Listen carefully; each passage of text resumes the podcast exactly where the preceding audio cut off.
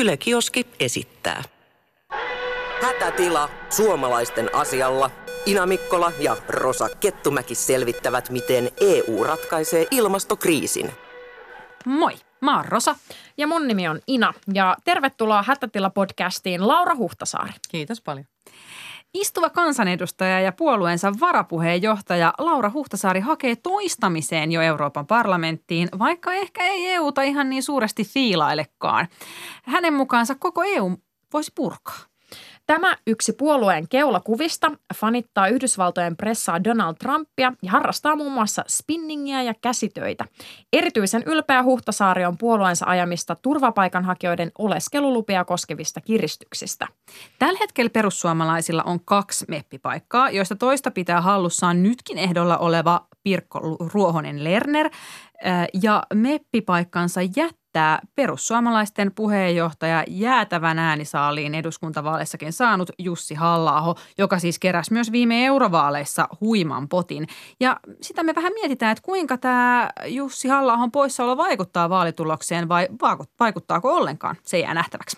Parlamentissa ei ole mitään Suomen meppiryhmää, vaan kaikki mepit on osa isoa europuoluetta. Vähän niin kuin vaikka Suomen eduskunnassa, niin meillä ei ole siellä mitään semmoista Tuusulan omaa edustajaryhmää, vaan kaikki, kaikki tuusulalaisten äänet menee sekaisin kaikille puolueille, joita he äänestävät.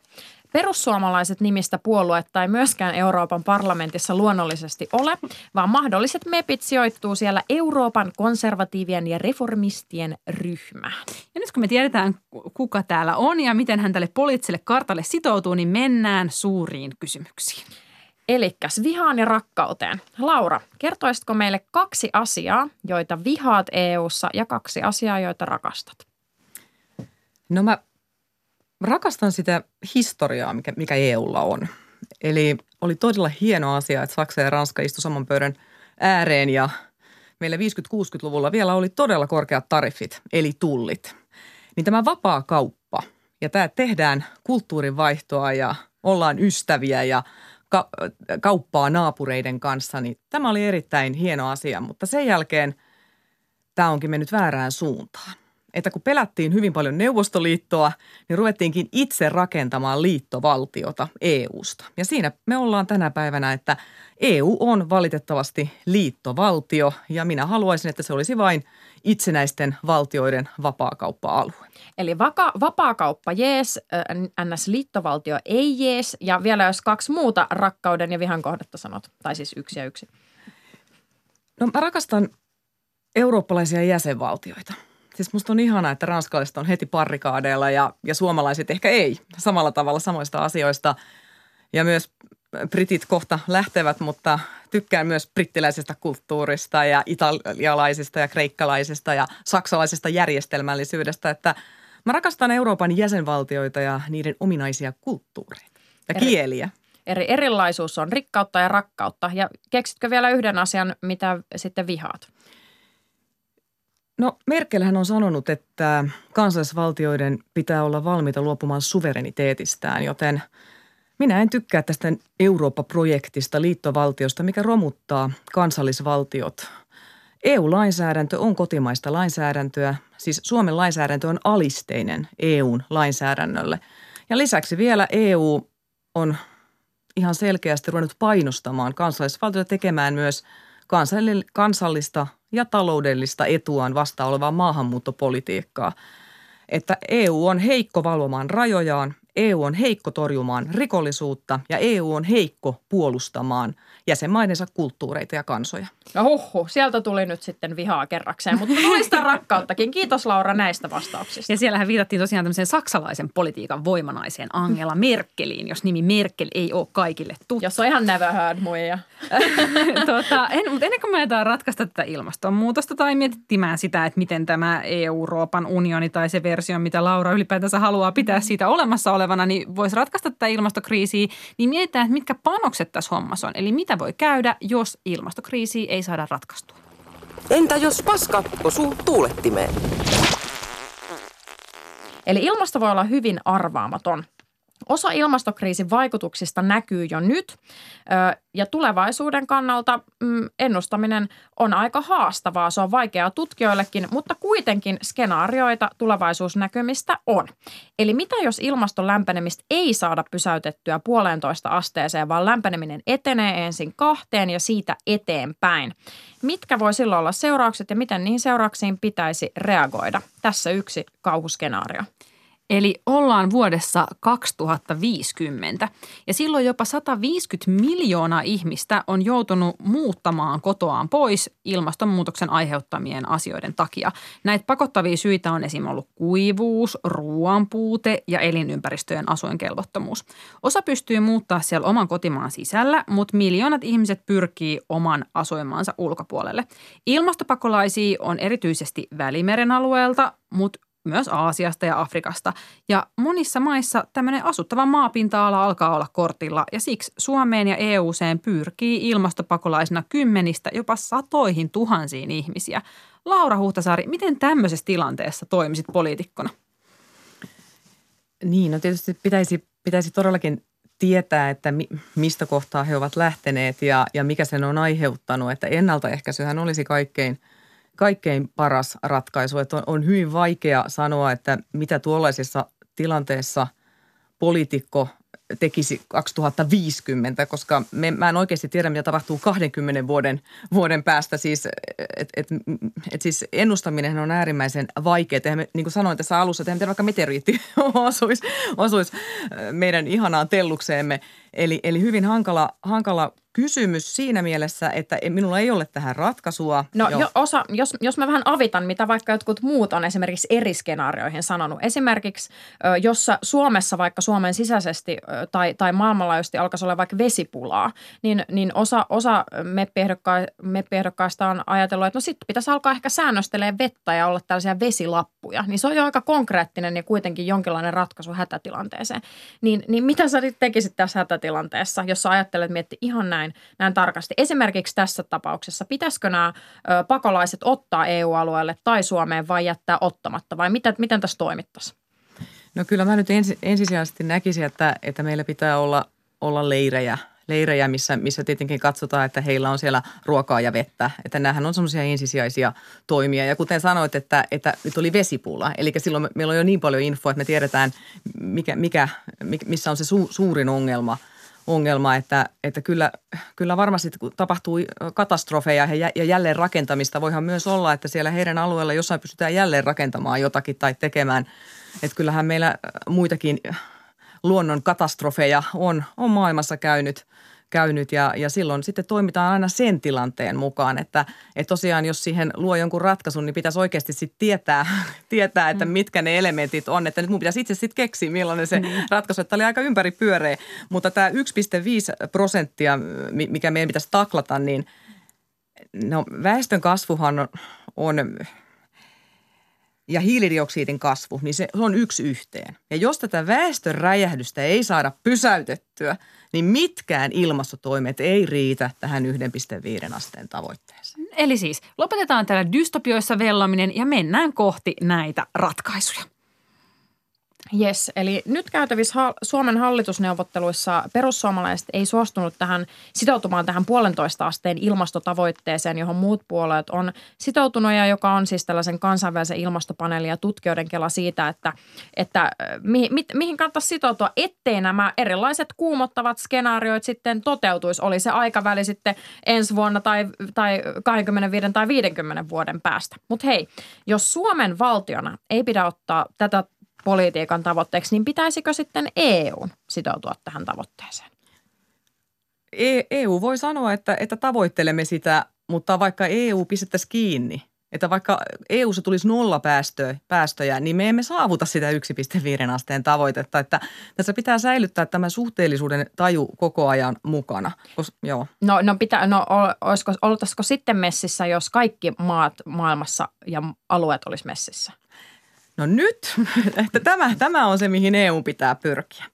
Tämä on se, mihin EU pitää pyrkiä, että, että eikä, ja myös EUn sisällä pitää olla oikeudenmukainen päästö, päästöjen taakanjako. Että ei ole mitään järkeä, että Suomessa, missä vientiteollisuus on tuotantotonnia kohden maailman puhtainta, että täällä kiristetään enemmän kuin esimerkiksi Puolassa. Koska sehän johtaa siihen, että jos me täällä kiristetään, ajatellaan vaikka nyt sadalla eurolla X määrä päästöjä, niin me sillä samalla sadalla eurolla kymmenkertaisesti voitaisiin leikata päästöjä Puolassa. Ja näinhän se pitäisi olla, että siellä, missä se on kaikkein edullisinta ja siellä, missä saadaan kaikkein suurin tulos aikaan, niin sinne pitäisi siirtää sitä suomalaista osaamista ja teknologiaa. Myös EUn sisällä tämä pitää tehdä oikeudenmukaisesti.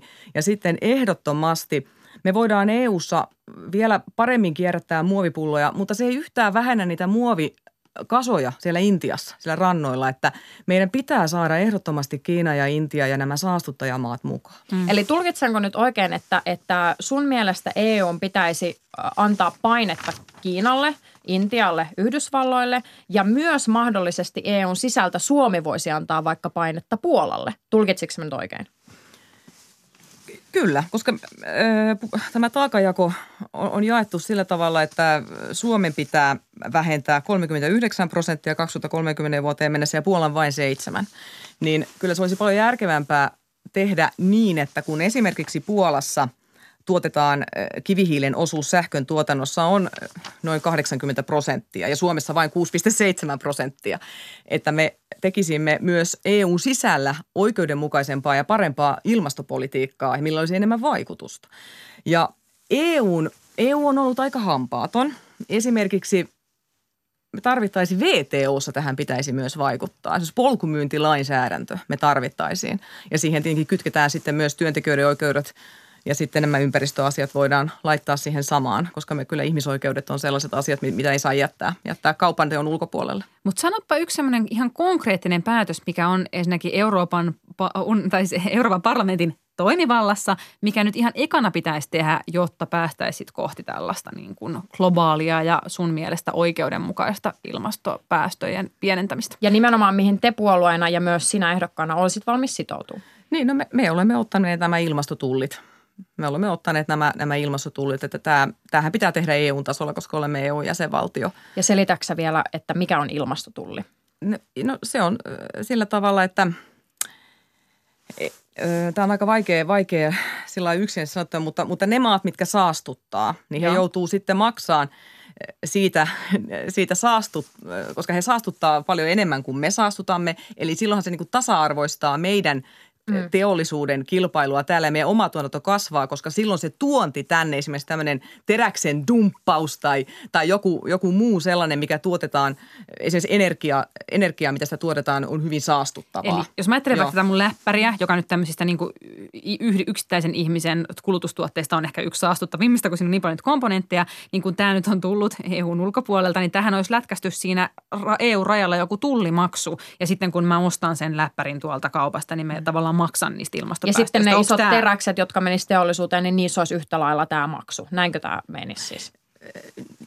Joo, no siis kyllähän tässä nyt terästeollisuus on, on jo herännyt tähän aikaisemmin, koska meillähän terästeollisuudessa kävi, kävi niin, että se tuontiteräs nousi, nousi valtavasti jo tämän päästökaupan seurauksena 2004, 2014 niin 9 prosenttia 26 prosenttiin jo. Eli kyllä tässä, tässä pitää niin kuin aloittain herätä, herätä juuri näin ja, ja tota, tässä muutenkin siis kestävät tuotteet, kestävät tuotteet ja kestävästi tuotetut tuotteet, niin silloin se tarkoittaa, että ne on kalliimpaa täällä Euroopassa. Ja silloin niitä sitten myös ostetaan vähemmän ja silloin myös meidän oma tuotanto tulee kilpailukykyisemmäksi. Ne pärjää sitten näillä, näillä markkinoilla. Esimerkiksi Nokian kännykkähän oli hyvin eettinen, että ei minunkaan iPhone, en usko, että on kovin eettinen kännykkä. Niin, toki ne Nokiankin komponentit varmasti jostain muualta osittain tultiin, mutta okei, tässä on aika siis selkeä linja, eli painetta, painetta Euroopan ulkopuolelle, jotta sitten saadaan, saadaan niin kuin kaikki messiin, mutta, mutta on valmiuksia myös ja haluaa toimia täällä EUn sisällä.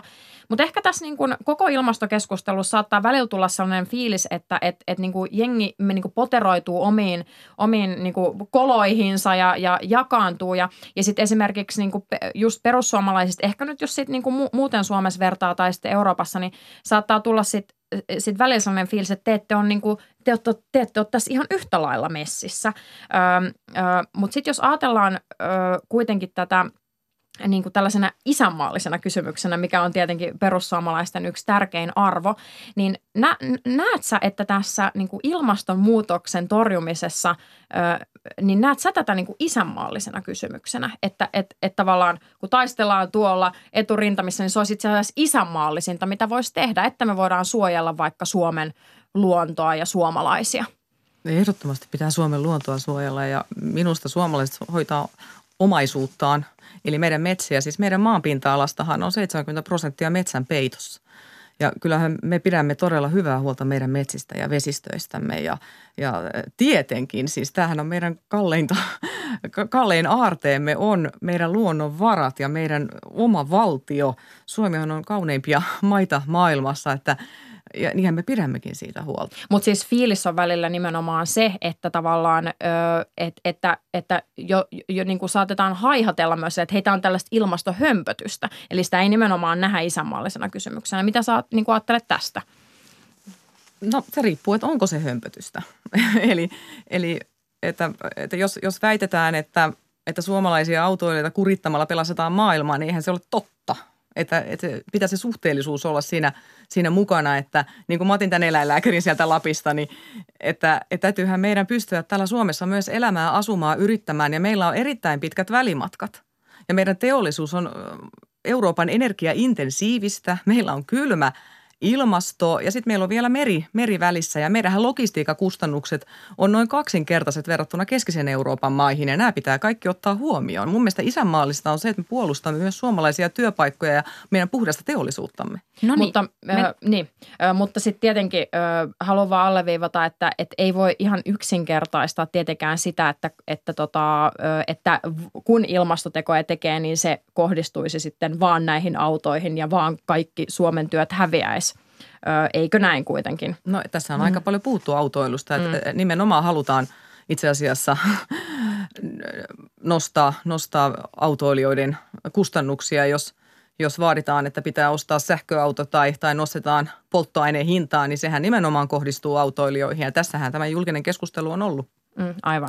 Mutta me onneksi päästiin täällä myös siitä eteenpäin, kun alettiin puhua siitä, että luodaan sitä painetta myös noille niin kuin Kiinalle ja Yhdysvaltoihin. Mutta tässä jo mun mielestä hyvin tuli esille, sitä me tässä haetaan näitä eroja, että, mi, että mitä, mitä eroja on ja, ja, ja mihin puututaan, mit, mit, millaisia keinoja nimenomaan sitten EU, EU-tasolla lähdetään hakemaan. Ilmastomienostuksia on ollut ympäri Eurooppaa ja niissä on huudettu, että nyt on pakko ja valittu, valit, niin kuin tavallaan vaadittu sitä, että päättäjät tekisivät aivan kaikkeensa tämän ilmastokriisin ratkaisemiseksi tarpeeksi. Ja sen takia me ollaan valmisteltu jokaiselle ehdokkaalle tämmöinen radikaali keino, josta me toivotaan mielipidettä, että miltä kuulostaisi. Vaadimme radikaaleja toimenpiteitä.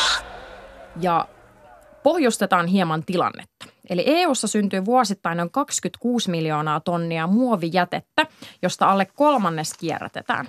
Eli yli 60 prosenttia muovijätteestä poltetaan sekajätteen mukana, viedään kaatopaikoille tai pahimmassa tapauksessa jätetään luontoon. EU on jo herännyt muoviongelmaan aikomuksenaan rajoittaa esimerkiksi kosmetiikan, kosmetiikan mikromuovien käyttöä ja kieltämällä kertakäyttömuovituotteita, mutta kierrättämistä nämä ideat ei vielä ratkaise. Eli meidän ehdotus radikaaliksi keinoksi on, että luodaan koko EU-alueelle muovin kierrättämiseen velvoittava lainsäädäntö. Eli siis velvoitetaan, että kaikkien tämmöisten pakkausmateriaaleen pitää olla kierrätettävästä muodosta ja sit, muovista. Ja sitten otetaan ää, inspiraatiota Suomen pullopanttijärjestelmässä, koska Suomessahan siis panttipulloista kiertää 90 prosenttia. prosenttia. Ja siis otetaan tästä järjestelmästä mallia ja luodaan tämmöinen systeemi, joka kannustaa kuluttajia muovin kierrättämiseen. Mitä ajattelet tästä keinosta? Tämä on siis se, että me kierrätämme muovipullot, niin se on oikeasti todella, todella hieno juttu, että voisihan se hyvä, että me saataisiin sitä muuallekin. muuallekin. Mä, mä itse kyllä haluan purkaa – purkaa ennemminkin sitä sanelua, että mitä, mitä me käydään kertomassa, mitä muiden jäsenvaltioiden pitää tehdä.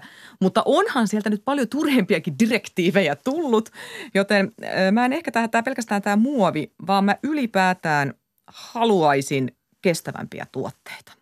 Siis mä, mä, mä en kestä sitä, kun mun lakanat menee rikki muutamassa vuodessa, kun samaan aikaan mulla on mun isoäidin häälakanat täysin ehjät. Mä käytän mun mummoni se, se on 50 vuotta vanha, sähkövatkainta, millä mä kermavaahtoa saan. Mutta jos, mut jos mä ostan kaupasta niin ei se kestä samalla tavalla. Eli mä, mä ottaisin mieluummin tämän vähän laajempaan kokonaisuuteen, että mä haluan, että ylipäätään me ruvetaan vaatimaan tuotteilta kestävyyttä. No voisiko sitten EU sen sääntää tämmöisen ää, tuotteiden minimikäyttöiän, että jokaiselle tuotteelle määriteltäisiin EU-tasolla tämmöinen niin kuin aika, jonka se pitää ainakin kestää? Oli se sitten paita tai nämä lakanat tai kännykkä tai mikä tahansa. Niin, toi ei, ei yksinkertainen, koska, koska sitten se pitäisi käydä, käydä tuotekohtaisesti. Mm. Mutta mut sitten käytäisiin läpi. Joo, niin. mutta, mutta sanotaan, että tämä idea on semmoinen – minkä haltaan poliittinen idea, että kestävämpiä tuotteita, niin meille tulee vähemmän kierrätettävää ja tämä pitäisi sitten saada lihaksi. Siis mm. poliittinen tahtohan tarkoittaa sitä, että virkamiehet tekee ne sitten lihaksi ja sen jälkeen me, ne, ne, ne tulee sitten toimimaan ja, ja me katsotaan, mit, miten ne sitten sopii, sopii ja pysytään toimeen panemaan. Mutta uskotko sä nimenomaan, kun sä sanot, että sä haluaisit vähemmän tätä EU-sääntelyä, niin että tavallaan tällaisista jutuissa kuin esimerkiksi tämä tuotteiden käyttöjen pidentäminen, tai niin se tämä, voisi olla ihan hyväkin niin, juttu, Tai että sitten, että Su- Suomi, Suomi inspiroi toisaalta EU, vai, EUta vaikka tässä muovipullo esimerkissä. Että näissä asioissa niin kuin sä olisit ihan messissä, vaikka et EUta fiilaiskaan muuten. No, no siis äh, niin kauan kuin EU on olemassa, niin mä toivon, että sieltä tulee mieluummin fiksumpia direktiivejä äh, kuin semmoisia tyhmiä direktiivejä. Eli, eli niin kauan kuin se on olemassa, niin, niin en, en vastusta hyviä direktiivejä, mutta ylipäätään olen sitä mieltä, että – kansallisvaltioiden tulee saada itse tehdä niitä omia fiksuja ratkaisuja. No niin. No se oli harvinaisen selvästi sanottu. ja nyt mennään tähän meidän viimeiseen osuuteen, joka on noin ilmastolupaukset. Eli, eli, eli sun on siinä edessä tällainen taulu ja meidän toiveena olisi, että sä kirjoittaisit siihen henkilökohtaisen ilmastolupauksen ihan sun omaan elämään liittyen ja sitten Euroopan tasoisen lupauksen ja kirjoita siihen tota, taululle. Ja tietenkin kun samalla kirjoitat li- liitusilla, niin, niin, niin kerro toki myös ääneen, että mitä siihen kirjoitat. Okay. Hieno vaaleanpunainen Joo. väri. Voi myös paljastaa jokaiselle kuulijalle, että tämä, tällä taululla on rajoitettu koko, että ei siihen nyt ihan mitään romaania pysty rustailemaan. Mutta Okei, okay, eli siis henkilökohtainen. Henkilökohtainen Mitä lupaus. Mitä lupaat Joo. henkilökohtaisesti se, sen kautta, että, että mm. toimisit vähän niin kuin ilmastoystävällisemmin, luontoystävällisemmin? No, no kun mä yleensä aina kävelen niin paljon kuin mä ehdin ja meillä on, no, no tämä, tämä ei ole kyllä niin kuin ilmaston takia, mutta meillä on vain yksi auto sen takia, kun mä tykkään liikkua itse, itse mm-hmm. enemmän – mutta, mutta ylipäätään niin kun, mä aion ajaa kestäviä tuotteita EU-ssa. Sen mä nyt Joo. pystyn tähän Joo. Se oli se EU-tason. Te voitte vähän auttaa mua, että mitähän mä tota... Haluan Hei, okei, okay, nyt mulla on spessu no, äh, Sä varmaan käytät jollain, jo, jossain määrin kuitenkin jotain kosmetiikkaa, meikkejä tai shampoita tai näin. Joo. Niin voisitko vaihtaa ne täysin luonnon kosmetiikkaan? Eli, eli hylätä tällaiset niin muovia sisältävät ja tämmöiset hei, tiedätkö mitä, mä en edes tiedä, mitä ne sisältää. Mä en ole kattonut kauhean tarkkaan. No eikö tässä olisi vähän haastetta? Toi olisi Jos sä hyvä. selvität sun Joo. kosmetiikan mikromuovisi pysäytyn. että ö, pyrin vaihtamaan luonnon kosmetiikkaa.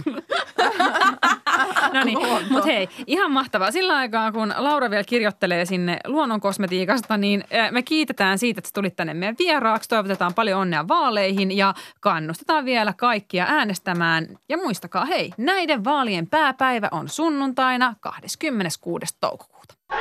Hätätila